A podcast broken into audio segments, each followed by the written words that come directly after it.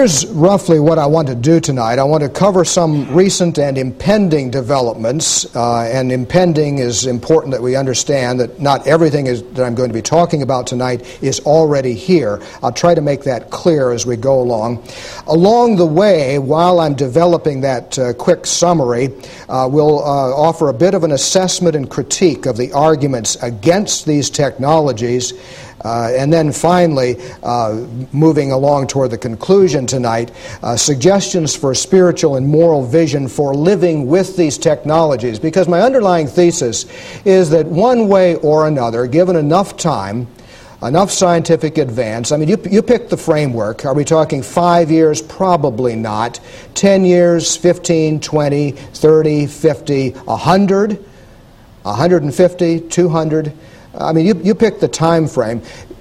Inevitably, I think, most everything that we talk about tonight that is still in the future will come to pass. Surely not as we project it tonight, surely in different ways, but uh, it's important to project uh, as much as we can what we think that future is going to look like. Uh, but again, the, the, the, underlying assumption is that this future, one way or another, is inevitable. And the question is not, uh, do you like it or not? Or if you don't like it, how can you stop it? The question is, how can you help? How can we work together to help create the values and the sensitivity and the human depth that is required when you put such powerful tools in human hands? And so I invite you to think with me along those lines. These are the recent and impending developments that we want to look at. Uh, human reproductive cloning, not yet um, available, so we think, probably not. Uh, non reproductive cloning, yes, that is already here, although it's still in the very uh, early stage. Preimplantation genetic diagnosis, um, possibly not familiar uh, uh to some of you, but it's a very important uh, technology that is already here, although not too widespread yet. Then moving on finally to human germline modification, uh, which goes by the, the title Designer Babies, and hence the title of the talk tonight. And again, a background assumption that I want to make is that taken together, technologies of this sort, and there are others that could be on the list, but for the sake of expediency, I'm limiting to these four. Technologies of this sort, taken together, will probably converge in ways in the future that we cannot see now, along with other technologies that we probably can't even predict at the moment, and that together they constitute what I'm terming technologies of human transformation or human biological and genetic transformation. The next five, three to five years, I think, really is uh, a unique moment in human history because I think the coming age of human biomedical transformation is already close enough on the horizon that we can begin to see clearly what's coming, but it's still far enough out that we can begin to think about. Uh, think about thinking about it. Think about what to do about it. Think about preparing ourselves to live in that age. So let's start with uh, reproductive cloning. Cloning with the idea of producing, well, maybe not a human baby, but a cat, let's say, for instance. Uh, this is CC. CC as in copycat, or CC as in carbon copy. Very cute, right? Uh, who can say no to CC? You know, any cat lovers? Um, I'm not sure I would put up enough money to clone a cat, but I'm sure that there are people who would. And pay attention to animal cloning, particularly pet cloning, because someday somebody's going to say, well, you let cat lovers do it. You let people who grieve over CC clone. You mean to tell me you'll let them do it? and You won't let me, a grieving parent, use the same technology to bring back the child I've just lost? Here's uh, CC with CC's mothers. Um, well, is that exactly right? Uh, the, the, the larger cat on the right here is the surrogate mother. The one on the left, what is that exactly? Is that CC's mother? Or is it CC's twin sister? Uh, that's, that's the original from which CC is taken. Uh, I mean, that's the whole point about cloning, right? It, it does confuse relationships. Right? Uh, and it also doesn't give you a carbon copy. I mean, if you look at CC, she's marked a little bit different from the cat that's on the left. Uh, will pet owners be disappointed? Will cl- parents of the future who try human cloning, and I think in time somebody will, uh, will parents of the future be likewise disappointed? We'll wait and see. Uh, five little pigs cloned. And then, of course, the queen of clones, the matriarch of maternal, uh, of, of uh, mammalian mimicry, uh, Dolly. So there is a big leap technologically, but a tiny leap psychologically in the public view between Dolly and human reproductive cloning. Big leap technically. Uh, the purpose, though, in the view of some, particularly the advocates, of course, is the obvious, and that is to create a baby using the nuclear DNA of someone else, whether that of a famous person, a superstar athlete, a supermodel, how about a super saint? Have you ever heard anybody saying, Well, I really would like to clone Mother Teresa? I've never heard that. Um, or maybe a lost pregnancy. Uh, and, and how would we as a society say no to the latter kinds of things? And if we said no to grieving parents, could we say no to people who want to clone uh, a supermodel or a super athlete? It's generally regarded as unsafe. In fact, there's been quite a lot of uh, work in uh, uh, public policy uh, uh, deliberations uh, fueled by scientists who are experts in this field in particular. problems, especially of an epigenetic sort. How do you assure yourself that the cloned uh, the clone uh, with, with a, with, a, nuclear DNA transferred from another organism has the DNA properly programmed to start life all over again. And one of the great things to worry about is that somebody might figure out a way to clone and bring it to a live birth and think, oh, we have succeeded only to find that the epigenetic uh, pre, uh, uh, uh, programming, switching, basically switching off or suppressing the expression of DNA, hasn't been properly attended to because nobody knows how to properly attend to it. So you have a live birth with all kinds of subsequent developmental problems that only show up uh, uh, much later on. That's part of the reason why it's regarded as unsafe. Not that you might not produce the live birth, but that you might. That you might succeed in the live birth but produce all kinds of subsequent problems. Nevertheless, in spite of that almost uh, uh, complete consensus among scientists in the field, cloning is advocated by a few. Um, and it remains not illegal in the United States. It's illegal in some states, but not in the United States. And it's generally believed that it might begin uh, possibly within the next decade. Uh, there are scientists, I think, as everybody knows, uh, scientists very much in quotes at this point, who um, routinely get before the media and promise you that, the, that somebody's already pregnant with a clone. Um, somehow it never quite uh, goes beyond that, but it could. Moral arguments against cloning, I think, fall along these lines that, first of all, the safety burden might never be met. And that, that's um, you know, that, that's one that's going to be debated as we go forward in time. What exactly would you have to achieve in advance of making it permissible? Uh, that no one knows exactly, but it may turn out that the safety burden can never be met. Uh, that cloning does not address any medical problem. Uh, why would you want to clone? Uh, it doesn't address any medical problem. Well, you might imagine an argument being brought to that it, that it could, particularly problems of, uh, of uh, infertility, but even there, uh, there are probably other ways to address those problems. Uh, that it might confuse parent child relationships, which as most everybody knows, are challenging under, uh, under any circumstance, particularly if, if, if the parent is the source of the donor cell and creates a child who is, uh, in many respects, an identical twin. What on earth is that relationship going to look like? Uh, I mean, you can only imagine the sort of adolescent difficulties that you might get into uh, later in life. And it brings into existence, I think this is probably the most um, fully reflective uh, argument against it. It brings into existence a life using nuclear DNA that is fully determined by choice. You create a life saying, I'm going to use this DNA, which you know, here it is. Uh, and, and, no other technology uh, existing at the moment allows you to do that. Fully determined by choice, and which may be chosen based on its previous phenot- uh, phenotypic expression. Uh, that's technical language simply to say, um, depending on who's, who is the donor cell, who, who provides the donor cell, you've had a chance to look at what that DNA achieved. once already in life. And you might say, oh, I'm going to clone a great musician, and my child will become a great musician. So you're choosing the DNA based on your assumption that that's the DNA that, in its previous expression, uh, produced a great musician. Are you going to get a great musician? Uh, pretty iffy. Uh, if you clone a supermodel, you probably get somebody who's pretty good looking.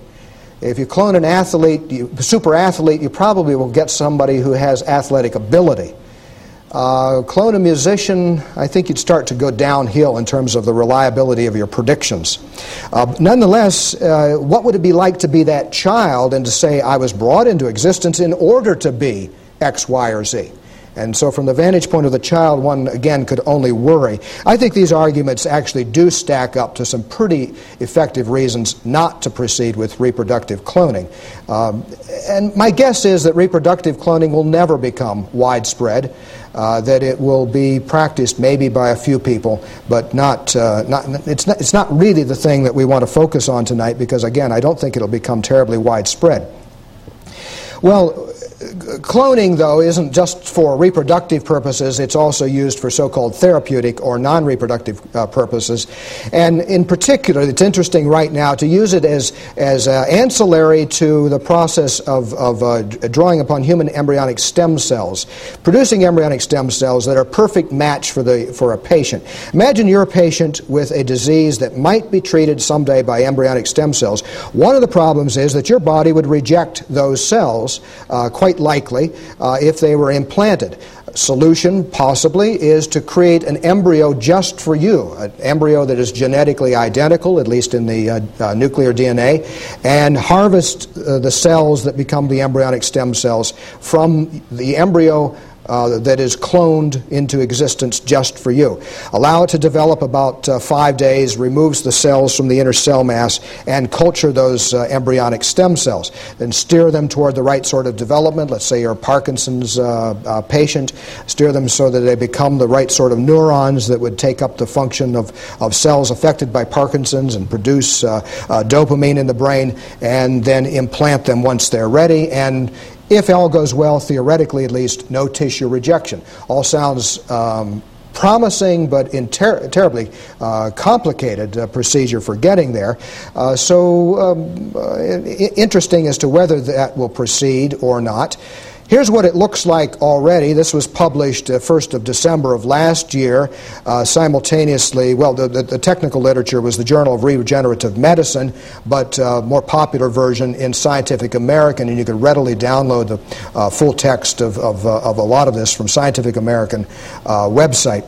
Uh, this uh, picture that you see is a representation of the uh, uh, supposedly the first cloned human embryo. They were unable to get it anywhere close to the point they could derive embryonic stem cells, but the idea was at least it was a first step in that direction.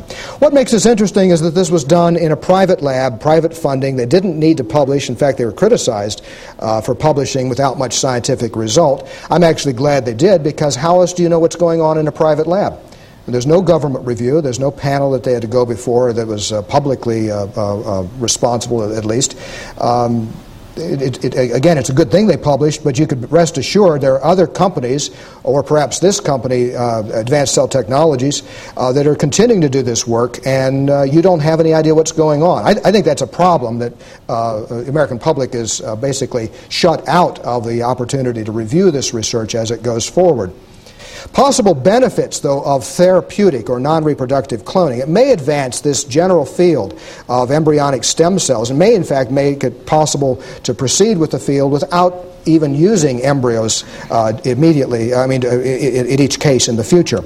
It may bring about treatment for diseases ranging from Parkinson's to diabetes to stroke to spinal cord injury. You've all seen, um, for instance, Christopher Reeve or Michael J. Fox advocating the use of this uh, uh, line of research and removing um, uh, public uh, barriers to the research. By the way, we can only speculate what the, the last election a week ago will mean for the future of this research. I, I, really don't know whether the, the shift in the uh, uh, control in the Senate will mean uh, likelihood for a, a, comprehensive ban of this research. If it's banned in the U.S., it of course will go elsewhere. It won't stop the research, but it will uh, further distance our role as Americans in uh, paying, paying, uh, having some role to play in the um, uh, uh, oversight of the field. Some estimates suggest that as many as 3,000 Americans die each day of diseases that may someday be treated by some form of stem cell therapy. Uh, it's a very high number, and I don't really imagine that uh, there'll be 3,000 patients at some point in the future who will be wheeled in and treated with uh, this technology. But th- that's the kind of number, and you see how that number is particularly, perhaps calculated almost, to crank up the heat on the politicians. I mean, you see why they hate this issue. On the one hand, vote for stem cell research, embryo research, and you're accused of killing embryos, which for a sizable uh, percentage of your constituents are little people. Uh, on the other hand, don't vote for it, and you're consigning the equivalent number of Americans who were killed in the terrorist attacks to not being treated and dying, in fact, of diseases that might someday be treated by this technology. Uh, it's a tough time to be a politician, uh, quite, uh, quite uh, obviously. Uh, 3,000 being treated. Again, that's a very high number, but based on uh, preclinical work, particularly with rats and mice, uh, this field is really very promising. And uh, we may, in fact, see numbers like that in the future. Uh, spinal cord, uh, uh most any uh, uh, brain injury or brain damaging disease, other forms of disease can be treated in rodents. In fact, some people suggest that you know this, this, this is not a particularly good time to be a human being, but it's a great time to be a rodent. Possible future benefits and concerns. Uh, new field of regenerative medicine. Yeah, that sounds pretty grandiose. Um, it may be possible in the future to regenerate parts of the body, including the brain. In fact, that's exactly what's being speculated uh, here with this field. It may be possible to extend the human lifespan, not just average life expectancy, but the lifespan itself, especially if stem cells are genetically modified. Uh, in other words, like you, except better. And cells go back into your body, take up the function of damaged cells, and have some enhancement on their way in that makes them better than the cells that uh, were produced in your body uh, through ordinary developmental processes. So, this leads to huge concerns for demographic shifts. And what does it mean to have a long life? What does one live for uh, in one's 70s and 80s and 90s and past 100 and 110, 120? Uh, if, in fact, we are able to extend lifespan like that, what is the value of it?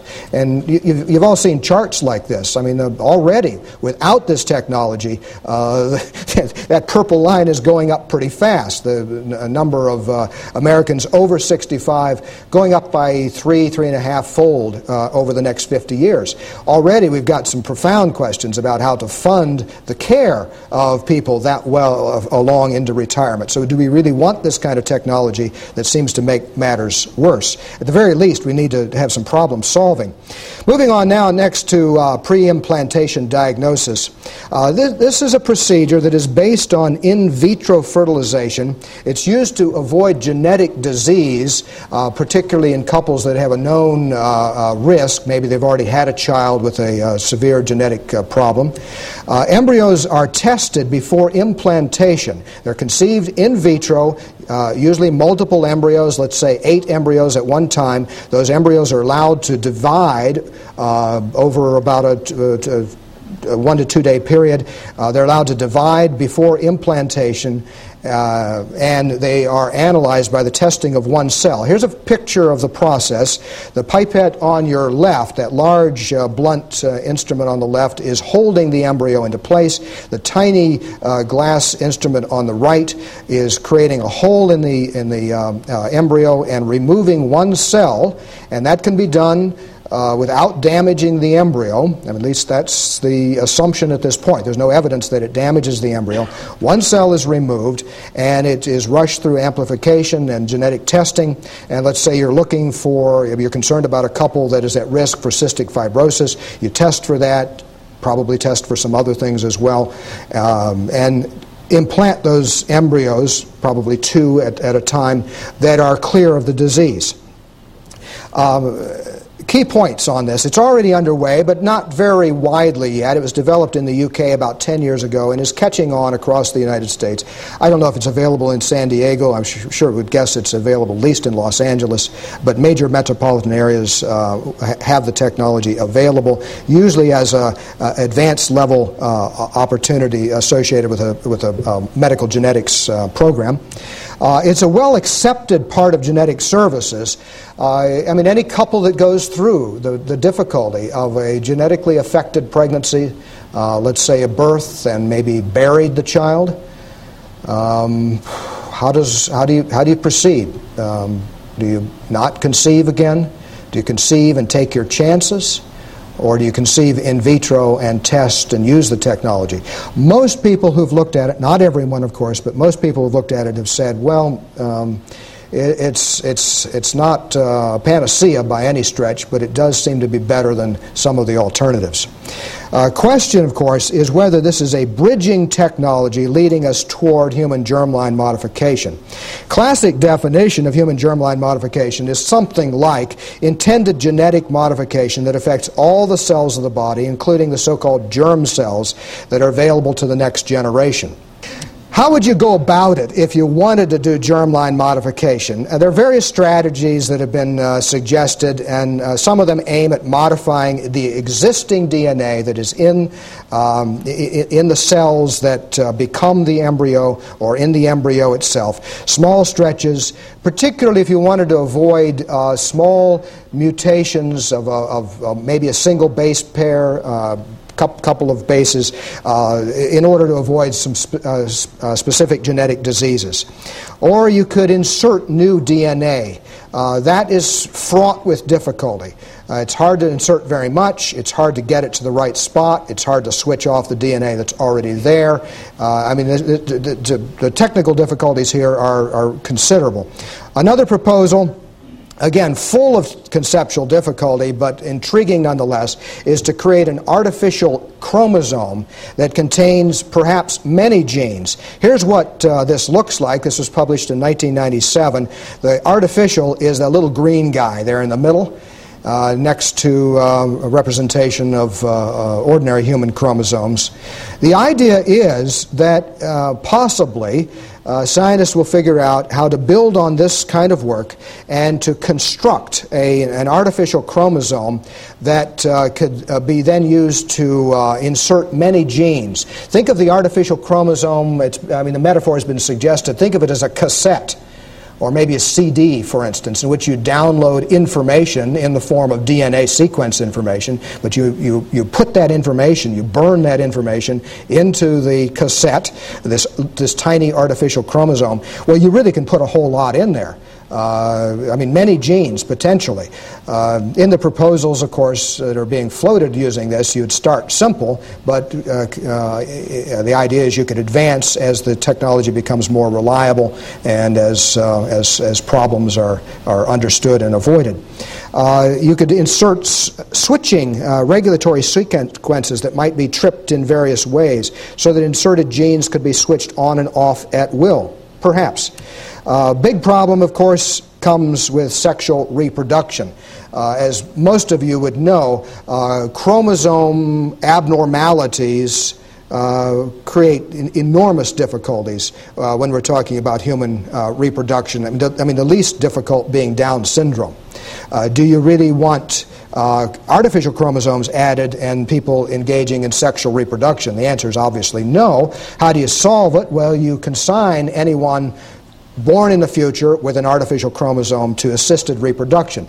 Is that a problem? Well, not according at least to Gregory Stock, because, okay, say, say 20 years from now, 30 years from now maybe, uh, we conceive a child in vitro with an artificial chromosome.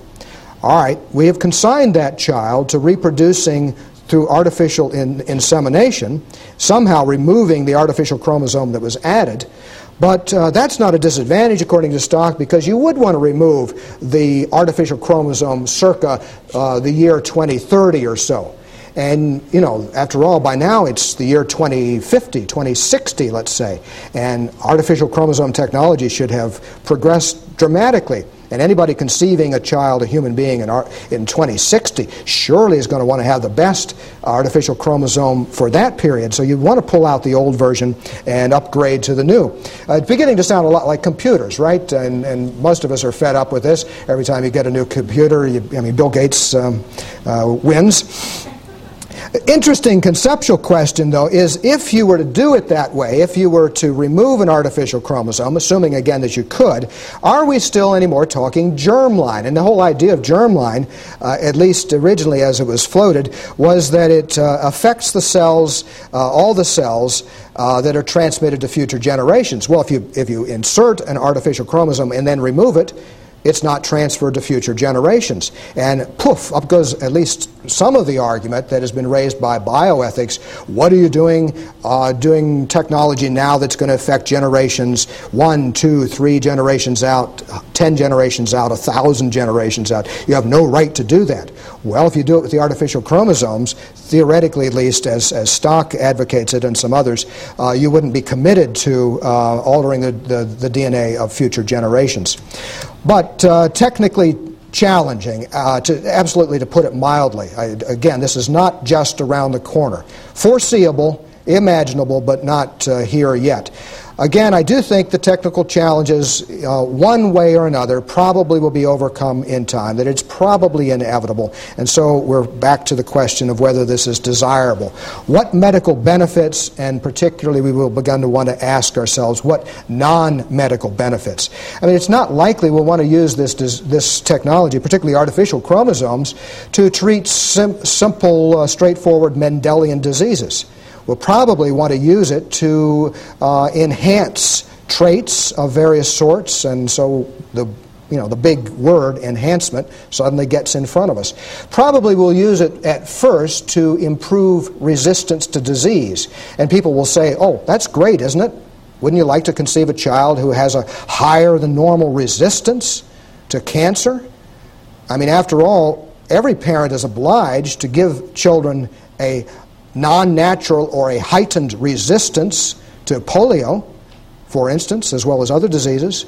None of us is born naturally with a resistance to many of the diseases. The way we get the resistance is to enhance our immune system by vaccines. And that's not only acceptable, it's mandated. Well, suppose you could heighten resistance to uh, other diseases that are particularly difficult to deal with. Uh, again, imagine that you could do it. Would you? And would you feel obliged to do it? Cancer resistance, though, still kind of blurs the line here about uh, being medically beneficial. In fact, I mean, one, one would clearly see how it might be. But what if you were to enhance other kinds of traits? And you can see how people in the future might imagine that they could begin to enhance other kinds of traits. Here are some arguments, though, against human germline modification.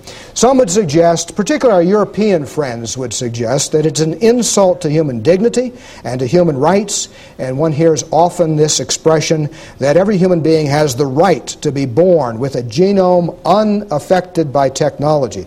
Uh, I'm not quite sure where this right is written down. Uh, it, I find it just less intuitive uh, to Americans than it is to Europeans. But this, this is enshrined in law in some European countries that you have such a right. Uh, be interesting to see if anyone wants to advocate that right later. I've never found it to be particularly advocated by Americans. Uh, unforeseen consequences many generations in the future, well, that could be, but again, if you use the artificial chromosome uh, approach, that might be uh, taken off the table as an objection. Another objection is, well, doing this, doesn't it, isn't there something awful about assuming this much power? Aren't we, aren't we playing God? Aren't we doing something that is just, you know, off the, off the charts in terms of human limits? Are we, in other words, about to transgress fundamental human limits as creatures over against a transcendent creator? By the way, I hear this argument being advanced both by theists and non theists. Uh, doesn't seem to matter, but it, it, it, does point, I think, to a deep uh, anxiety. It's not exactly a new question. Uh, go back to 1970, and you have this rhetorically powerful but somewhat dated wording. Men ought not to play God before they have learned to be men, and after they have learned to be men, they will not play God. In other words, grow up, and if you grow up, uh, you won't be tempted to play uh, around with human nature because you'll see that human nature is fine the way it is. Uh, just live it to its fullest intent. Uh, Paul Ramsey, Fabricated Man, 1970. Uh, I actually like this better. This, this goes back about 2,500 or so years. Woe to you, this is from the prophet Isaiah. Woe to you who strive with your Maker, earthen vessels to the potter. Does the clay say to the one who fashions it, What are you making? Or your work has no handles, or no resistance to cancer, or you know, whatever genetic defect we imagine. Woe to anyone who says to a father, What kind of a child are you capable of having? You need help. Or to a woman, Let's test your pregnancy. With what are you in labor? Thus says the Lord, the Holy One of Israel and its Maker Will you question me about my children or command me concerning the work of my hands? I, after all, made the earth and created humankind, tiny beings on it. It was my hands that stretched out the heavens and give me a break, I command the whole thing. Counter argument, of course, to that particular sentiment. Uh, by the way, religious people can't simply shrug that off and pretend that isn't there, but there, there's a serious counter argument that is offered. And it is that it, it's our religious duty to use our intelligence. I mean, the same creator uh, that we shouldn't complain against is the one who gives us intelligence and instructs us not just to use it for compassion for empathy, for being with those who are sick, but trying to do something to relieve their sickness. Uh, you certainly see that in the, uh, uh, uh the Western traditions, the Abrahamic traditions, uh, absolutely in, in Judaism. And, and, and the point couldn't be any more dramatic in Christianity with a story after story after story of Jesus engaging in healing. I mean, to put it mildly, healing is a divinely sanctioned activity. And so, to quote Allen Uh, a, a Christian theologian. What does it mean to cast ourselves playfully in the role of God the healer? It means that we should promote life in its flourishing, not death or human suffering. Therefore, genetic therapy, like other therapeutic interventions may, which aim at health, may be celebrated. We must play God, he says, but do so as God plays God. God is God and not us, so God sets up the rules of the game. Uh, God has called us to follow where God leads, not to wander off in our own flights of technological fancy, to imitate God's works and to serve God's cause. So, if we are to play God as God plays God, Verhey argues, then we will work for a society where human beings, each of them, even the least of them, is treated as worthy of God's care and affection. Strong social justice motif emerging as you see here, and absolutely uh, as it should. There is, though, a special argument that is offered against these technologies, and again, this might be particularly persuasive to some of you in the room. The philosophical version, in other words, the one without explicit religious language, is that any action that treats the embryo as a means and not an end violates its dignity. It's permutation on the Kantian argument, uh, but extending it to the embryo as worthy of protection. Uh, it's not clear to me how a philosopher makes that extension, but that's, I think, widely held uh, in, in, in, in, some places at least. Here's the religious version, which seems to me to make a little bit more sense and actually is more modestly worded. Uh, it goes something like this While we do not know what the embryo is exactly, uh, we know it must be treated with the same respect shown to a fully developed person, all the more because of its uh, peculiar vulnerability. It's tiny, it's weak, it can't defend itself. It doesn't have much going for it. Don't say it's not a human. Ask yourself, what kind of a human being are you if you exploit its weakness? There are a lot of Christians in particular who believe that. What, do you think when you see that? that? That's an embryo in the process of fertilization. I don't know if you can see the two circles in the middle. Uh, DNA fusing together. A person? It is structured, it has form, but what form or structure or reality do you see? Or here it is, actually eight cells. You can only see seven uh, from this photograph, but eight cells, uh, roughly at the stage, of course, as I showed you earlier, when it's tested for perhaps a genetic uh, disease. Or here it is um, at approximately 100 cells. Again, what do you see? That is what is taken apart to create embryonic stem cells. Possible fountain of life, fountain of youth, maybe? Is it right to take that apart? Are you destroying one human life to save another, or destroying something that is beautiful and got its own form, but not yet quite a human life. And so the counter argument is okay, granted, yeah, we don't know what the embryo is, but we do know enough to say with moral certainty that it is morally distinguishable from a, from a human being, and therefore, in view of the possibly enormous benefit to living patients, I mean, you, we don't know what you know what the embryo is exactly, but we know what the Alzheimer's patient is. We know what the Parkinson's patient is. We know what the human sufferer is uh, possible, uh, possible benefit to these patients that may come from embryo research, it is therefore morally permissible to use some embryos at least for research under careful conditions. I think actually we need to begin to see the embryo in, in, in, a different context. And I would encourage all of us, in fact, to do this. To begin to see the embryo not so much as an individual, but as a point of access for the technological modification of future human beings. Don't see it so much as an individual um, person or not yet a person, but as a window for technology upon the human future. That's a more sobering picture, at least to me, when I think of that embryo as now out in front of us, accessible, not only visible, but manipulable by technology.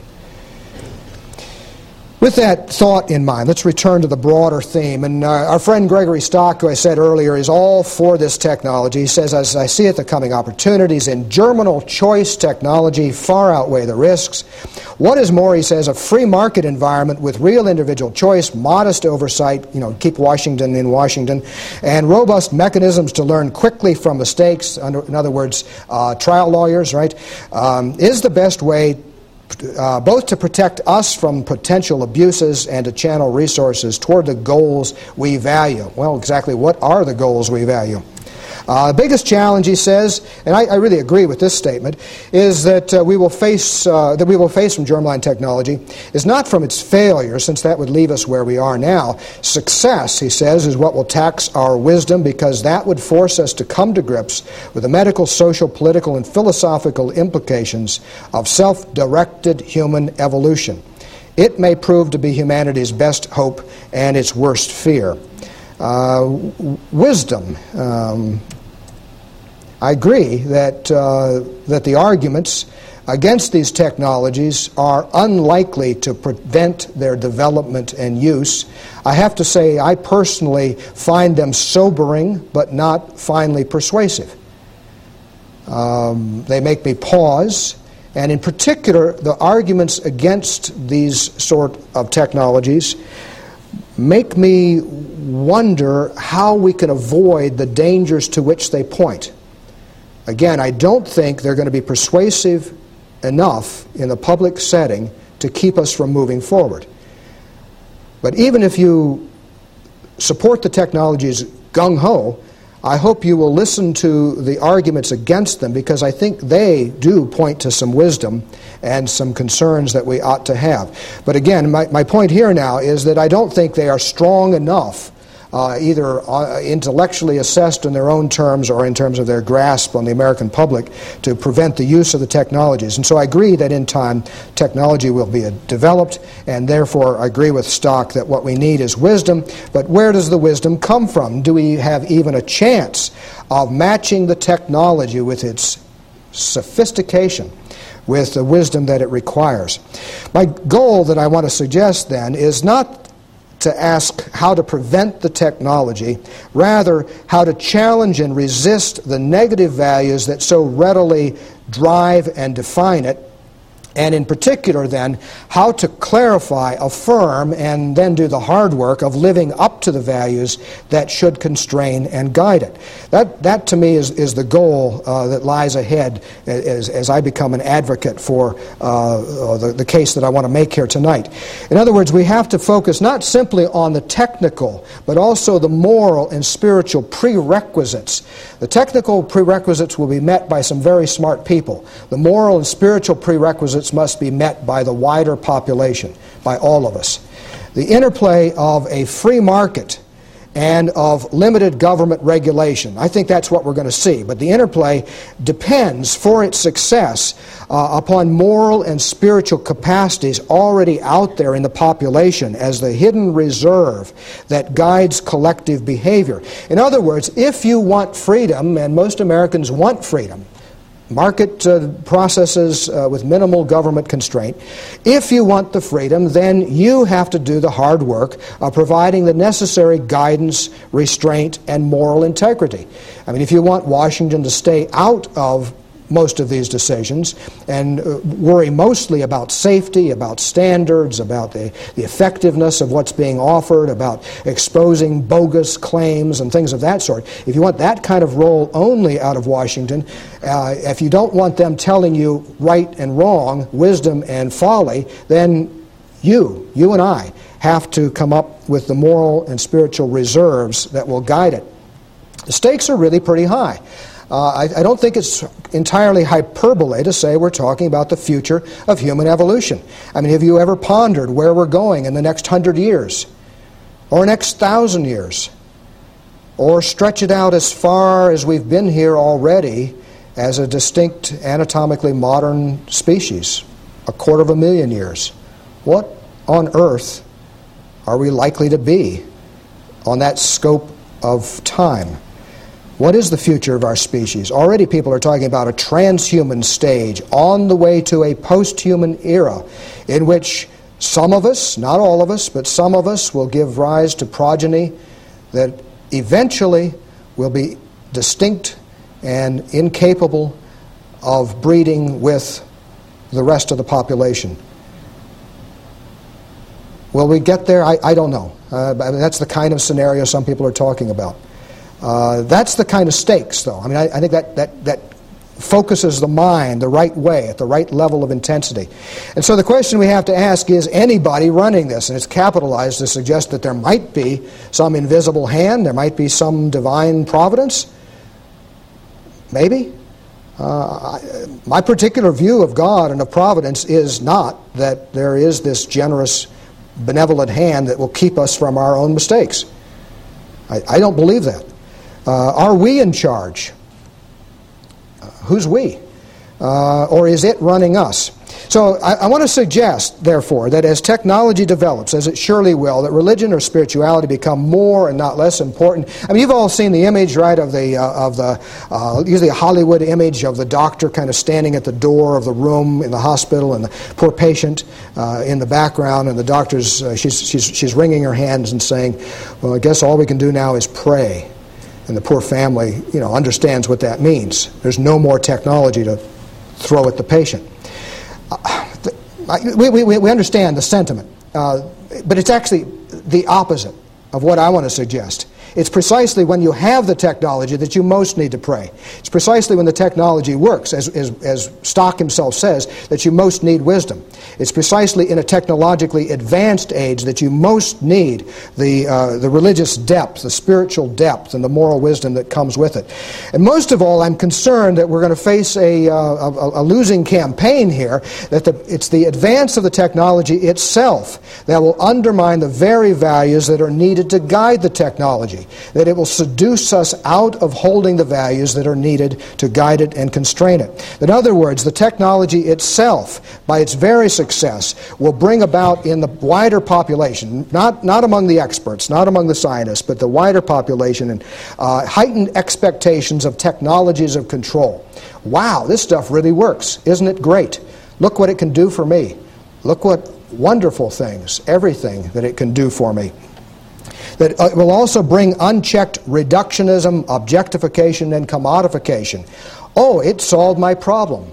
I guess I really am genes or biochemicals or uh, molecules. Uh, that it will bring about unconstrained competition uh, among the enhanced and social and economic discrimina- uh, discrimination of those who are left behind as merely normal. We already begin to see that in the use of psychopharmacology, for instance, uh, Ritalin among children, or read some of the stories Peter Kramer tells in listening to Prozac. So, what we need, I believe, is to resist the values that so readily define and drive the culture that surrounds and feeds biotechnology.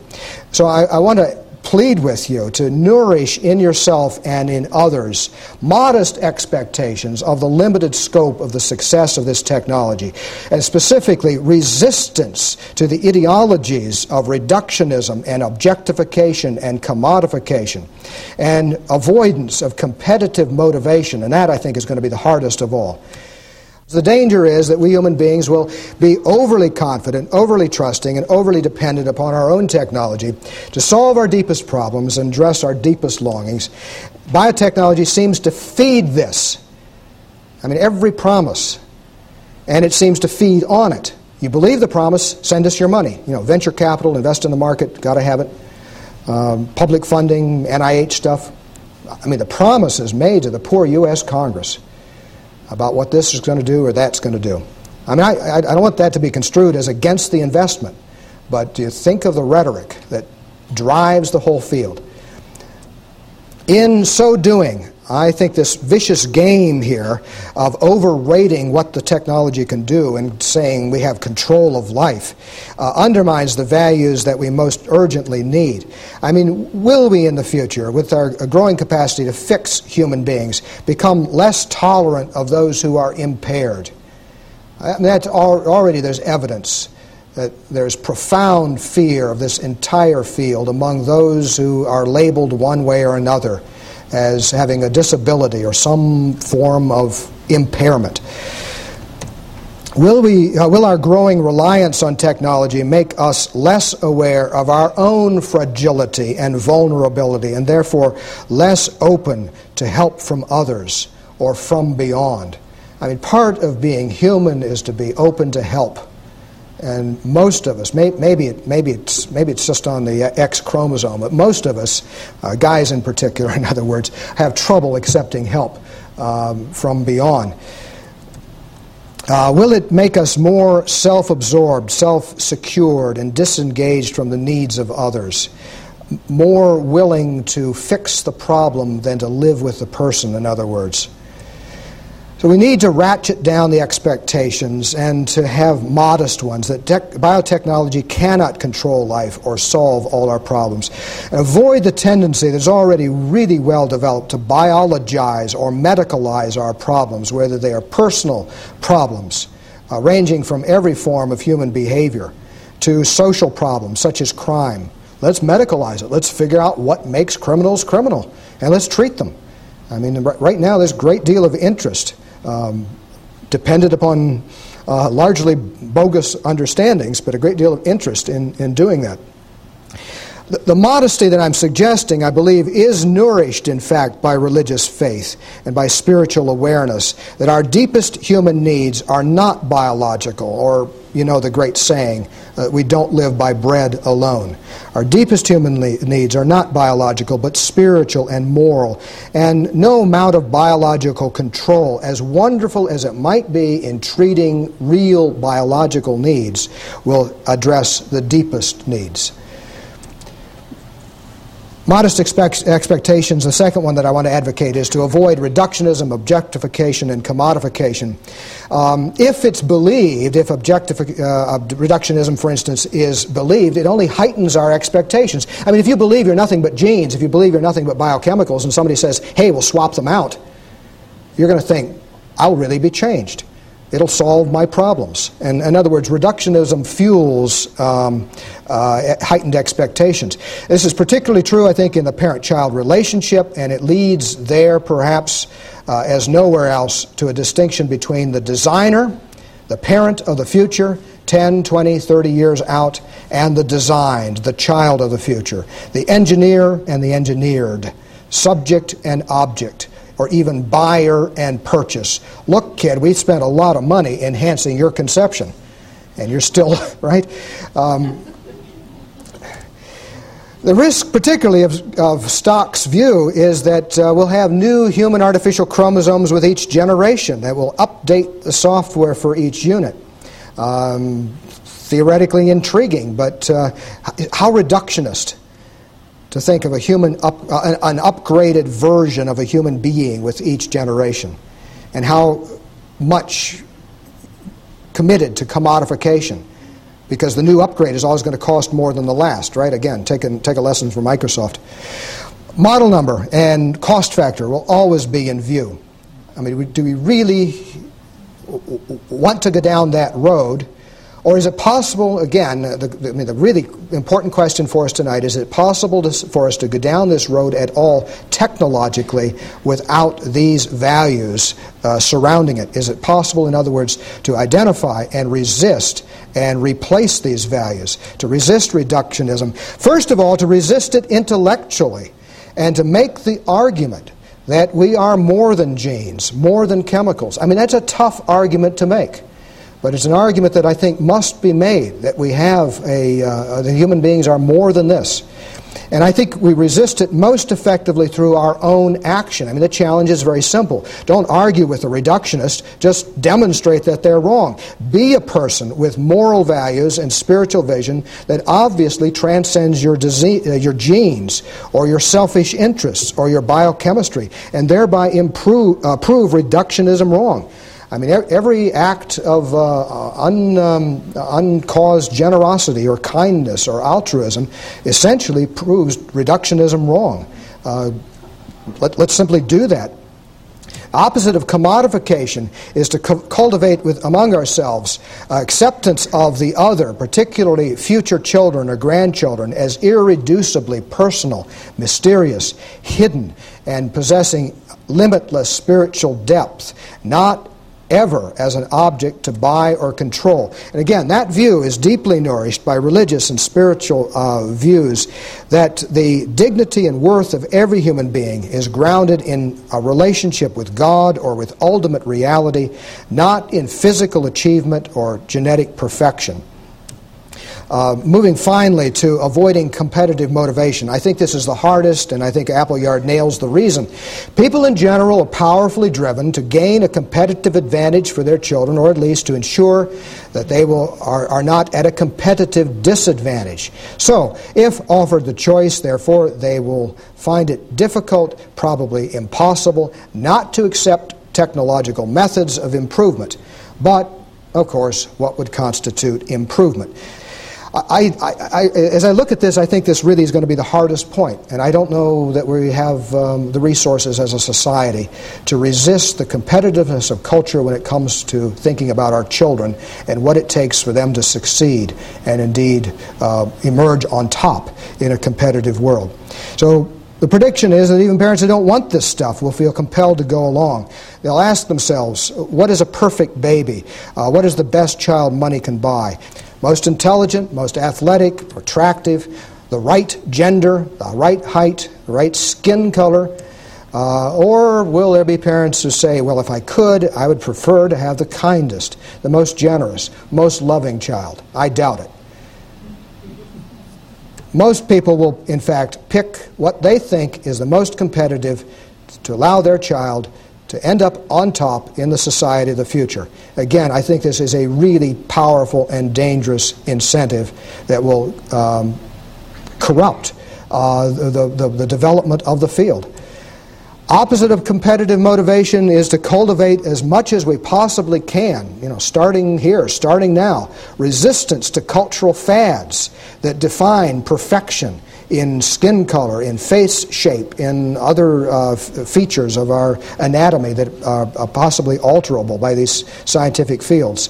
And then, more importantly, to nourish in us the desire to succeed, or for you and your children and grandchildren to succeed, in kindness, goodness, generosity, and all these matters of the human spirit, and not in their opposite.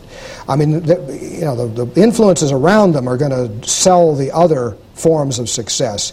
Nourish in yourself and in your children, your progeny, the desire to succeed in these more important, more basic, more human uh, traits.